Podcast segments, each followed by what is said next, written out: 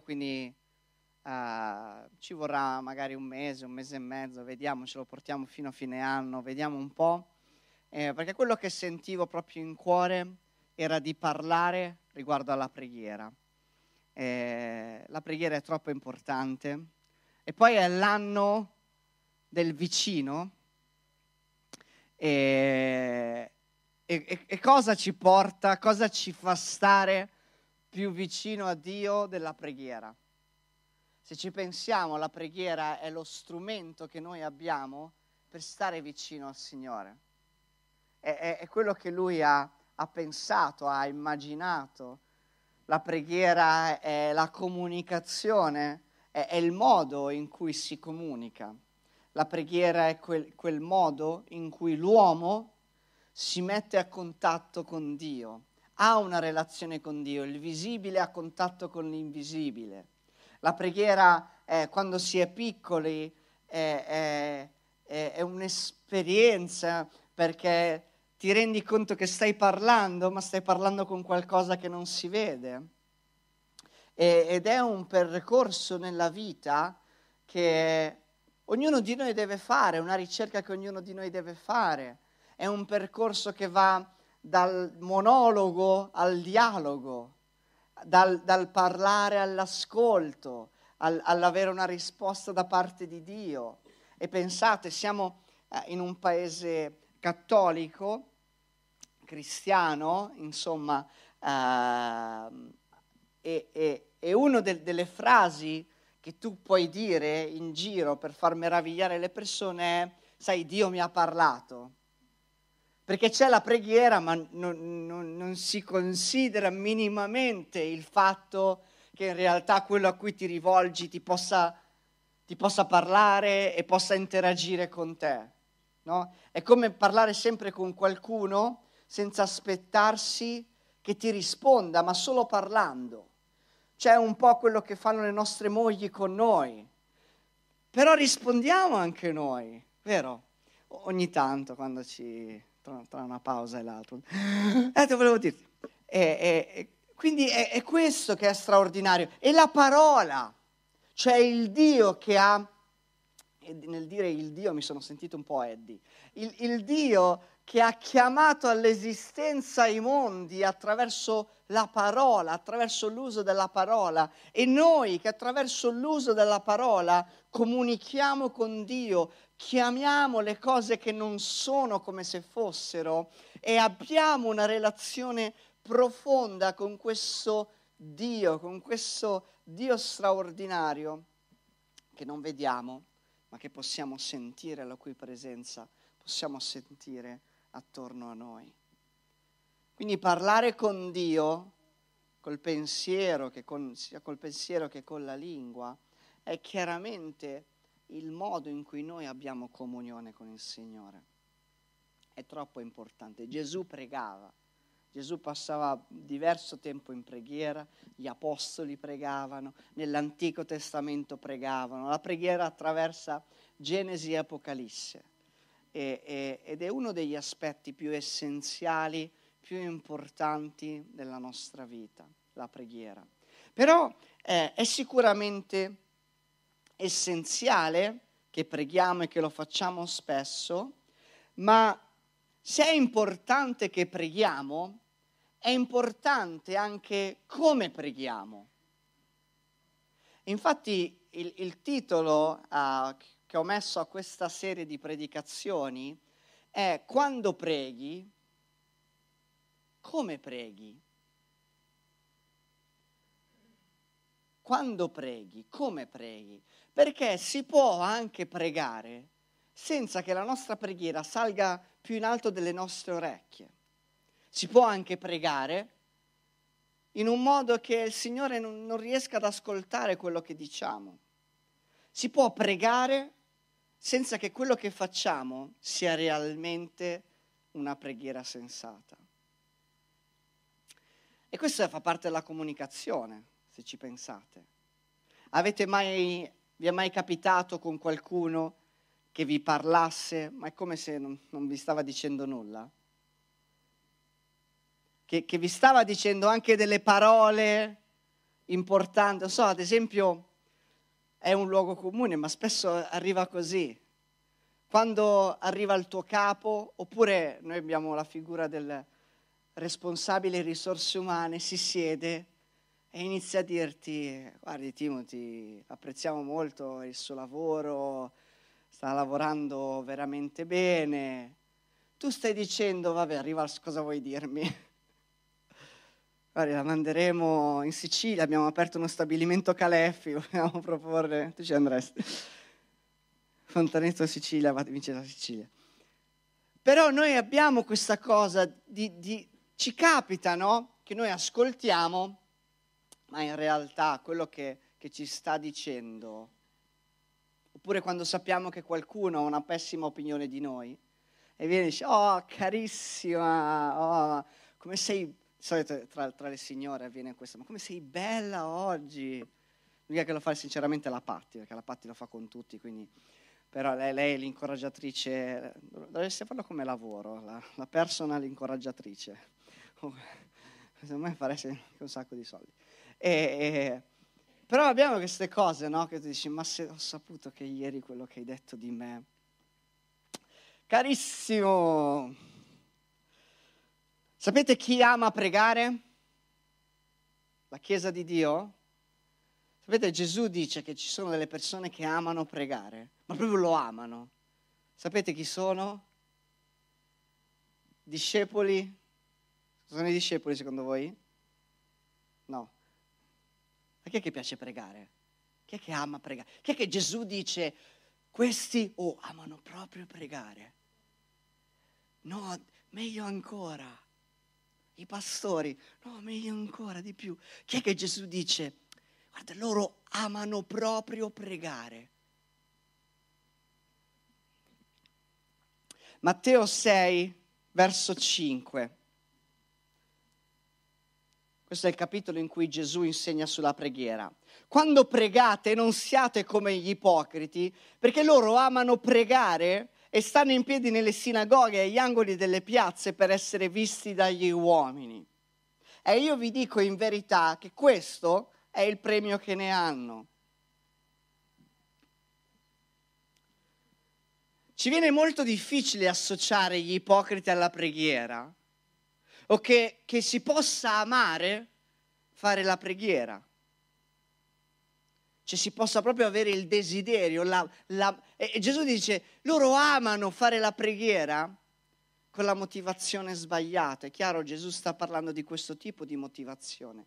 Ma sembra che Gesù, per introdurre quello che è l'insegnamento sulla preghiera, che è quello che ci accompagnerà, insomma, per queste settimane, useremo il testo eh, del, del, Vangelo proprio come punto di riferimento, eh, quando lui chiaramente poi... Eh, insegnerai il modello del Padre nostro, che è chiaramente un modello di preghiera, e, però quello che fa prima è dire cosa non fare. Sapete, uno dei modi migliori per definire qualcosa è definire cosa non è, perché togliamo i dubbi, togliamo le incertezze, togliamo l'elefante nella stanza. E quello che lui dice è non è tanto importante, cioè prima ancora di, di dire se pregate o non pregate, ma perché pregate? Perché lo stai facendo? Qual è la motivazione che ti sta dietro? E a volte, adesso si, si usa un po' di meno, però c'erano queste riunioni di preghiera dove c'era il fratello che era, sembrava che era tutta la settimana che si era preparato per quel momento in cui si alzava in piedi e iniziava un sermone di preghiera e, e dove raccontava tutti i passi biblici, insegnava a Dio la sua parola. E, e, e, faceva tutti questi esempi perché tu Signore hai detto in, in prima Giovanni 3 al capitolo 4 aspetta che lo, e, e, c'erano tutte queste cose con un occhio aperto per, per vedere l'espressione delle altre persone.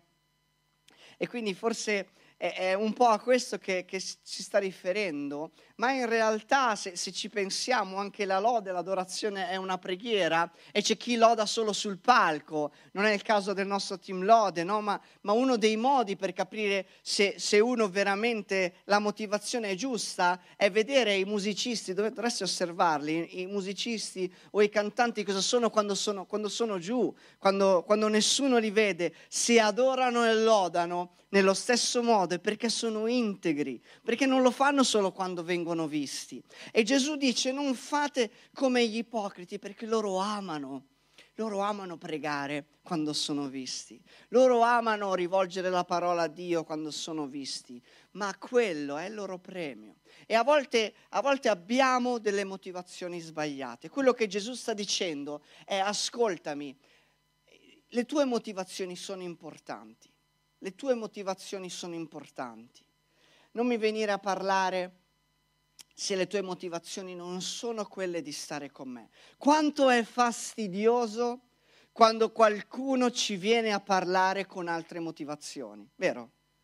Quando ha delle motivazioni nascoste, quando viene a parlare con te per dar fastidio a un altro quando viene a parlare con te per ottenere qualcosa e storcerti qualcosa, o per lisciarti il pelo, o per, per fare qualcosa. Quanto è brutto quando qualcuno viene da noi con questi motivi. E pensate per il Signore. E Gesù sta dicendo, quando pregate, non fate così. Evitate di fare, di comportarvi in questo modo.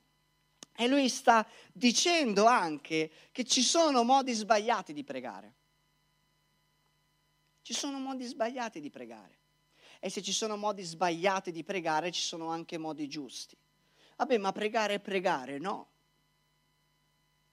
No, perché ci sono modi giusti di rivolgersi al Signore e ci sono modi sbagliati di rivolgersi al Signore. E uno dei, e, e il primo ambito è proprio la motivazione, cioè perché stai pregando?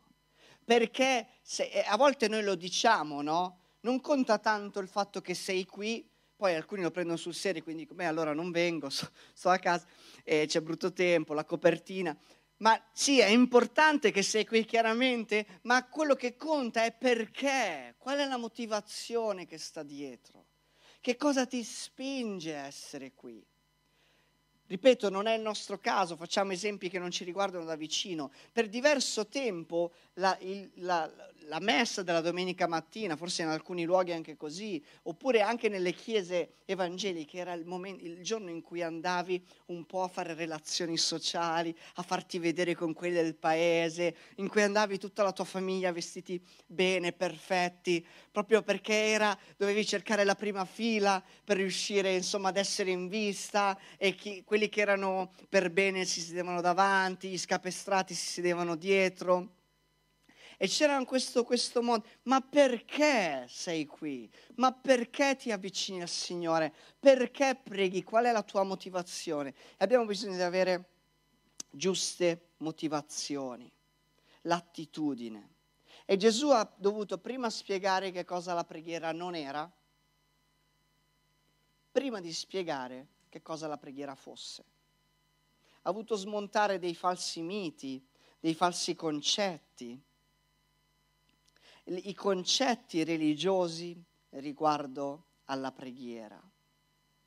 E come insegna prima Corinzi 13, noi possiamo fare ogni cosa, compresa la preghiera, ma se lo facciamo senza amore, senza quell'amore che ci spinge ad avere comunione col Padre, senza quel, quel, quell'amore, quella speranza, quella fede, ma soprattutto quell'amore che ci, ci ci mette in connessione, come diceva questa mattina Alfo, ci mette in connessione con il Padre. Quello è ciò che conta, quella è la motivazione giusta, è l'unica motivazione, è l'unica motivazione, è l'amore che ci lega, non è il senso del dovere, non è qualunque altra motivazione che come religiosi possiamo avere perché il rischio, ripeto, quando parliamo di atteggiamenti religiosi, modi religiosi, eh, non stiamo parlando di qualcun altro.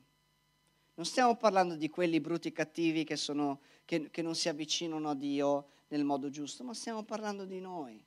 Ricordatevi che nella parabola del figlio e il prodigo, fino a prova contraria, noi siamo il fratello che è rimasto a casa e che è imbronciato perché non ha capito niente, e, e, e, ma noi siamo figli del Padre, siamo lì in casa e quella storia è per noi,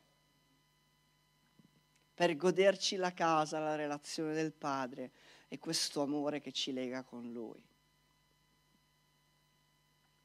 E forse se non stiamo vedendo i risultati sperati nella nostra vita di preghiera, dovremmo controllare le motivazioni, dovremmo controllare cosa ci motiva. Dovremmo controllare se andiamo al Signore solo quando abbiamo bisogni, dovremmo controllare se andiamo al Signore soltanto con motivazioni che non sono quelle di dire, oh Signore che bello stare con te, che meraviglia stare con te, l'amore. E poi Gesù va avanti al verso 7 e dice nel pregare non usate troppe parole come fanno i pagani, i quali pensano di essere esauditi per il gran numero delle loro parole. Non fate dunque come loro, perché il Padre vostro sa le cose di cui avete bisogno prima che gliele chiediate. Voi dunque pregate così. Padre nostro, che sei nei cieli, sia santificato il tuo nome. E per oggi ci fermeremo qui. Nel pregare non usate troppe parole come fanno i pagani, i quali pensano di essere esauditi per il gran numero delle loro parole. Questo è un altro bel tema e Gesù lo affronta subito. Chiaramente lo facevano i pagani, i, i le persone a cui Gesù parlava si confrontavano con un mondo pagano, quindi con tante religioni, con il politeismo, e c'era questa abitudine per i pagani di dire preghiere recitate, preghiere a mantra, preghiere ripetute in modo ossessivo, in modo continuo. Sì, beh, forse anche oggi c'è questa abitudine qua e là. E, e, e quindi si, cioè quando si pregava si ripetevano sempre le stesse preghiere, sempre le stesse parole, si continuava a dire, a dire, a dire, a dire, a dire, a dire, a dire, parlare, parlare, parlare, parlare, continuare, continuare a dire le stesse cose, a fare le stesse preghiere e, e finiva una e ricominciava l'altra e sempre avanti così.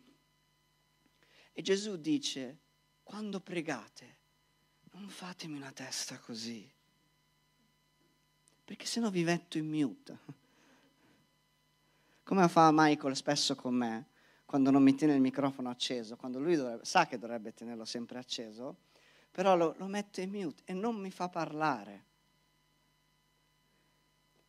E, e, e Dio forse ha questo potere con noi di mettere in mute, non lo so, però lui dice non, ripet- cioè non state a ripetere sempre le stesse parole, non usate troppe parole, non continuate, a, non è che siete esauditi per il gran numero di parole, ma invece a noi ci piace, perché c'è un retropensiero da qualche parte, qui secondo me, tra, tra non lo so cosa c'è qui dietro, qualche osso, non so, guardo Luca, l'amigdala, tra l'amigdala è sua sorella, lo so, c'è una sorella all'amigdala, c'è quel pensiero che dice, ma se usi tante parole sembri più santo.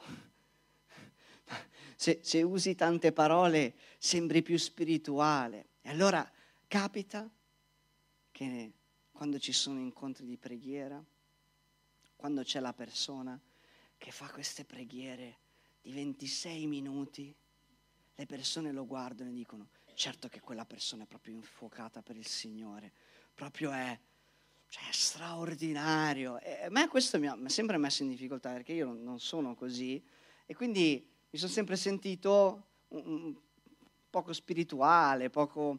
Eh, dico, gli altri sono più... E tu vedi questo, ah Signore, e poi a, a volte anche culturale, no? Di, di queste preghiere lunghissime e, e che nella nostra mente tante parole uguali, tanta devozione, tanta passione, tanto cuore, tanto legame con il Signore, preghiera breve, preghiera sciacquetta, preghiera proprio...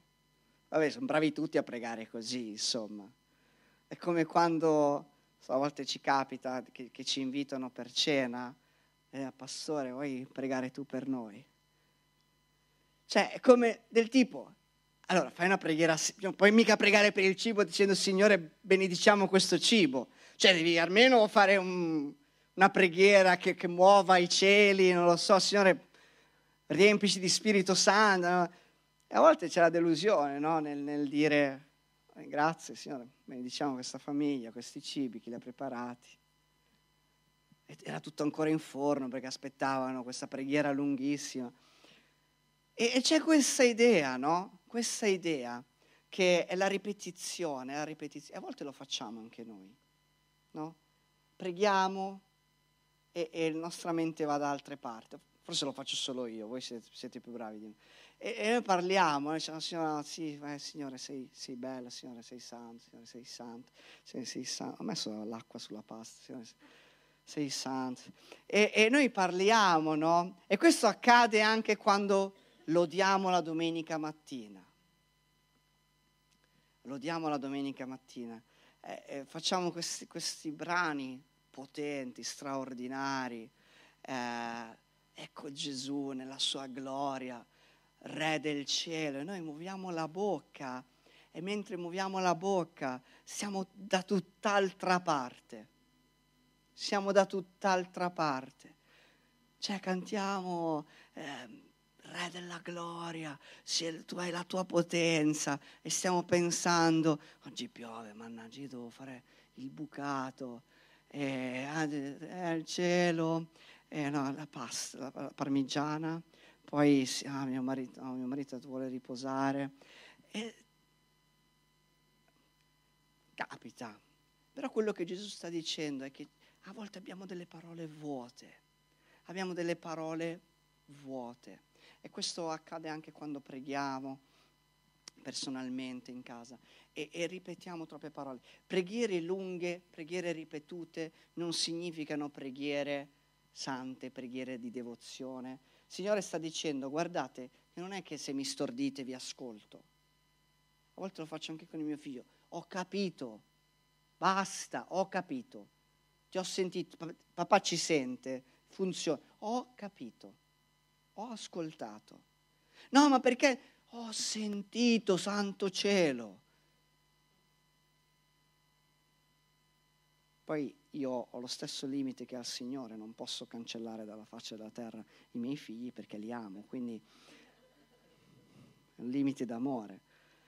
E il Signore ha avuto il diluvio, io purtroppo no. E, e quindi ti ho sentito, perché lui ha questa idea no, che se mi fracassa il, cervello con un sacco di parole, allora potrà ottenere quello, quello che vuole. E, questo è un rischio. Gesù dice, non è che se voi ripetete tante volte le stesse parole io vi sento. Signore, guariscilo, guariscilo, Signore, Signore, guariscilo, guariscilo, Signore, devi guarirla. No, ma devi guarire, Signore, guarisci. Oh, ha capito che deve guarirlo, non è che sono Dio. Per quello, se notate, quando gli apostoli pregavano, scendevano la persona e dicevano, nel nome di Gesù si guarita. Se lo facessi io avrei perso mezza chiesa, perché dice, ma questo pastore, cioè, prega per una guarigione in meno di, di 12 secondi. Perché noi abbiamo questa associazione, preghiera lunga, preghiera santa. Ora non è che significa che non dobbiamo pregare tanto. Gesù andava tutta la notte a pregare, pregava tanto Gesù. Però non dobbiamo fare questa eh, questo, diciamo, sovrapposizione, prego tantissimo, sono santissimo, il Signore mi ascolta. Gesù dice, fate come i, praga, i pagani, che si... vi, vi ricordate ehm, Elia con i profeti? I profeti che si flagellavano, una delle storie più belle della Bibbia, che si flagellavano e continuavano a pregare e continuavano a... Eh, dov'è? E tutte queste robe, no? A volte facciamo così, certo punto Elia dice, avete finito? No, avete fatto una certa, forse il vostro Dio è in vacanza, forse è andato a fare un giro, un'ironia straordinaria Elia. Elia fa tutto e dice, Signore, fai quello che devi fare, dimostra che sei il vero Dio. Fine. Perché? Perché chiaramente quello che conta, quello che fa la differenza, quello che sta dentro, è la fede. È la fede. È, è, è, è il cuore, la motivazione, è la relazione, è il rapporto.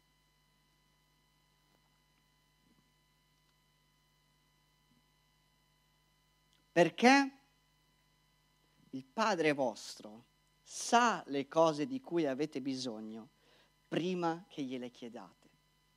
Chiedete, chiediate. C'era una I in mezzo. E noi a volte abbiamo questa idea quando preghiamo e diciamo ok, adesso devo costringere Dio a fare questa roba qua anche se lui non ha voglia. A volte si dice bisogna forzare la mano di Dio, bisogna muovere la mano di Dio, bisogna far fare a Dio quello che lui anche non vuole fare. La preghiera non è questa roba qua. Cioè noi non è che forziamo Dio, non è che noi muoviamo Dio dove lui non vuole andare. Non è questa cosa qui la preghiera. La preghiera è ricevere, cioè non è un tentativo di estorsione. La preghiera è ricevere quello che Gesù ha già compiuto. La preghiera è prendere quello che già è nostro, quello che già ci appartiene. E la preghiera non è neanche il modo per informare di quanto brutta sia la nostra situazione. A volte abbiamo questa immagine, qualche settimana fa eh, Miriam ha fatto vedere una settimana da Dio, abbiamo questo pensiero, questa immagine di Dio no? una scrivania piena di fogli e tutti i fogli sono le nostre preghiere. E noi sappiamo che quando c'è un uomo con tanti fogli sulla scrivania, sappiamo che ci metterà una vita a risponderci, perché il nostro foglio sicuramente è l'ultimo in basso. Allora quello che facciamo quando preghiamo è far capire che la nostra è veramente seria, mica come la preghiera di, di di, non, di, Bianca che sta pregando, non lo so per cosa sta pregando, per tornare a Zanzibar, ma la mia preghiera è seria e quindi noi preghiamo al Signore e gli diciamo Signore guarda che io ho veramente bisogno, cioè io ho bisogno di un lavoro, io ho bisogno di, di, di questa cosa, Signore ma tu non vedi come sto, cioè io ho veramente bisogno di questo, Signore devi agire, metti il mio foglio sopra perché devi rispondere prima a me, gli altri tanto cioè quello sì, ma quello sta male da solo, ma tanto è, al massimo viene con te, Signore, ma io ho bisogno, cioè io ho bisogno adesso. Abbiamo questa idea, no? Che dobbiamo convincere a Dio che la nostra situazione è proprio disperata. E Gesù dice, Cici, guardate che so già tutto, eh. Cioè lo so, so già. Cioè quando mio, mio figlio si fa male, viene da me, ha la pellicina sollevata piena di, di, di un goccino di sangue, Marcello e Samuele possono testimoniare, e, e lui deve spiegare che sta per morire, lo, lo so che cos'ha, cioè so quali saranno le conseguenze, so tutto, cioè, fatti abbracciare, poi metteremo, agiremo, insomma, metteremo un po' di disinfettante, ti sentirò urlare perché il disinfettante no, noi non vogliamo mai farci disinfettare neanche dal Signore, e, e, ma so quello di cui hai bisogno. E, e Gesù sta dicendo, il Padre sa ciò di cui avete bisogno prima ancora che glielo chiediate. E questo è straordinario. Diciamoci la verità. Adesso facciamo finta che nessuno ci ascolta, neanche però in realtà noi a volte andiamo da Dio dicendo, ti devo chiedere una cosa. No, sai questa situazione qui, sai che, sai che il mio matrimonio, sai che il lavoro, no, perché sai, è successo, mi sento un po' così, è successo questo. Come se stessimo per chiedere qualcosa di sconvolgente. Ma Dio sa ciò di cui abbiamo bisogno prima ancora che glielo chiediamo. Chiaramente, perché glielo chiediamo lo stesso? Lui dice, lo sa già, che poi non è che andiamo nell'altro errore, allora non gli dico niente, tanto sai già tutto, allora smetto di pregare. Tanto, prima che prego, lui sa già che cosa dirò pregando, cioè, se entriamo in questo loop, perché Dio ama la condivisione. Dio ama quando il proprio figlio va da lui, si siede in braccio e condivide il proprio cuore. Anche se sa ogni cosa, sa quello di cui abbiamo bisogno, a lui piace che glielo chiediamo. Con fiducia, sapendo che lui è un padre generoso, a lui piace. Perché? Perché la preghiera è un atto d'amore. La preghiera è un tempo di comunione. E dice, voi dunque pregate così, Padre nostro. Qui Gesù inizia a dare il modello. Dice, vi ho detto come non bisogna fare, ma adesso vi dico come fare.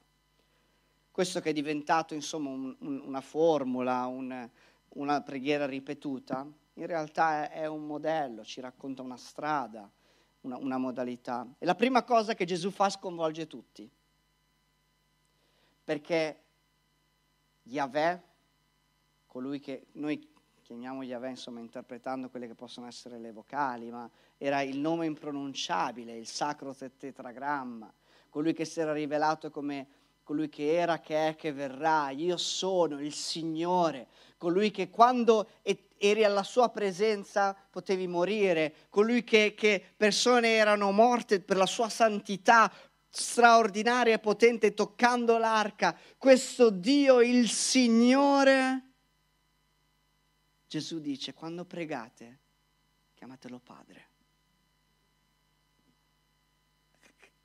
Come Padre? Che, che senso Padre? È il Signore. È il Signore che non puoi neanche stare alla sua presenza, perché solo il sommo sacerdote poteva esserci.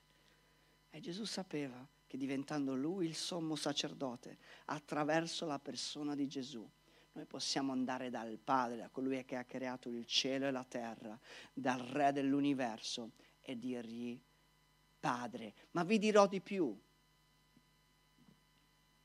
C'è un modo in cui mia figlia, mia figlia non mi chiama padre, padre, ma mi chiama in un modo che appena mi chiama, io già ho il libretto d'assegno in mano e dico quanto ti serve, e dice papino. Quello proprio mi stende. Papino. Abba.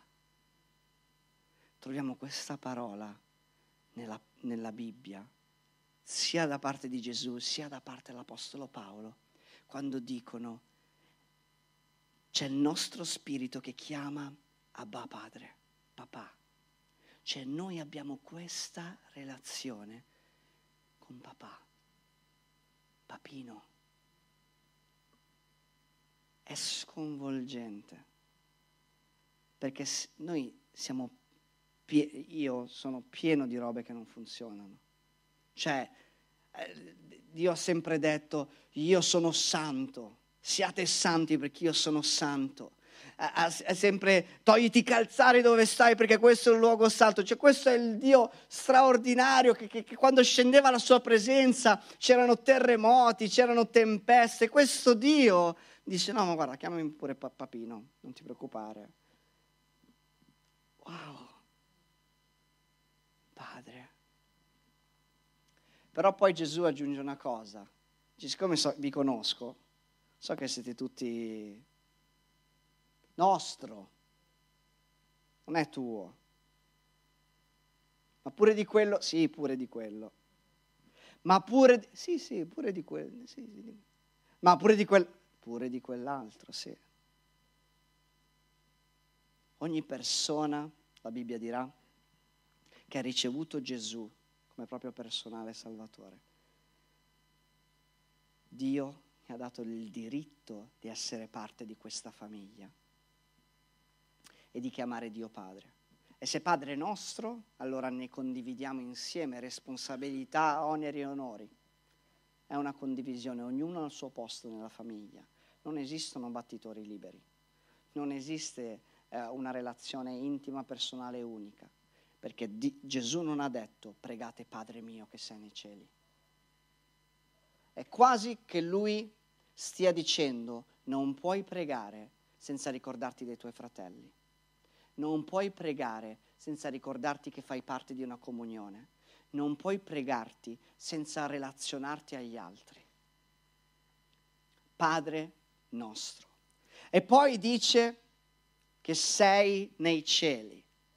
Quando preghiamo non preghiamo qui.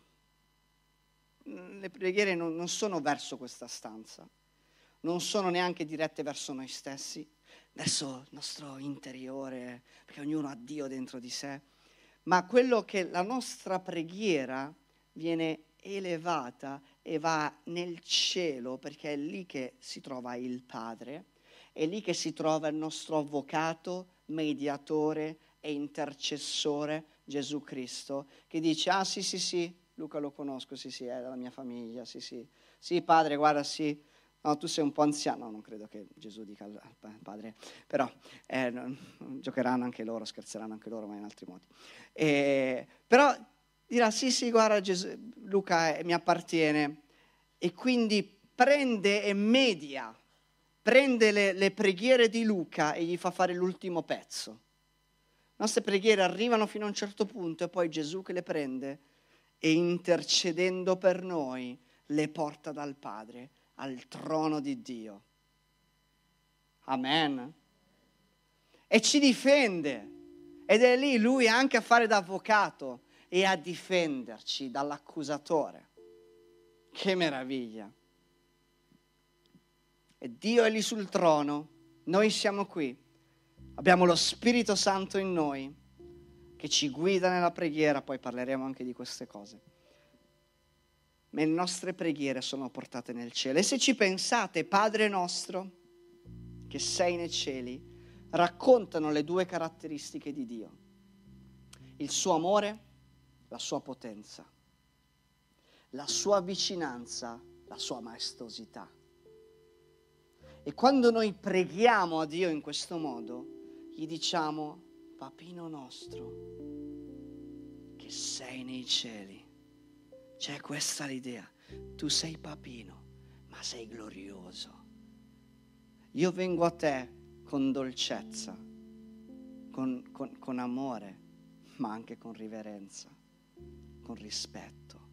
La Bibbia dirà anche altre due parole, con timore e tremore, perché tu sei il Re dei Re, tu sei il Signore dei Signori. Tu sei colui che a un certo punto dirai a, a tutta la creazione, sai, sapete cosa c'è? È finito il tempo. E farai tutto da capo, tenendo i, i, i tuoi con te. Questo è il Signore a cui noi ci rivolgiamo. E queste due dimensioni, l'affetto, la dolcezza, l'amore di un padre, ma la santità, la riverenza, il rispetto per questo Dio glorioso che è nei cieli, devono stare sempre insieme quando preghiamo. E infine Gesù dice, Padre nostro che sei nei cieli, sia santificato il tuo nome. E qui ancora di più la consapevolezza, Dio, tu sei di un'altra categoria. Signore, tu non sei un uomo. Il tuo nome è sopra ogni altro nome. Il tuo nome è separato. Tu davvero, Signore, sei, sei Dio.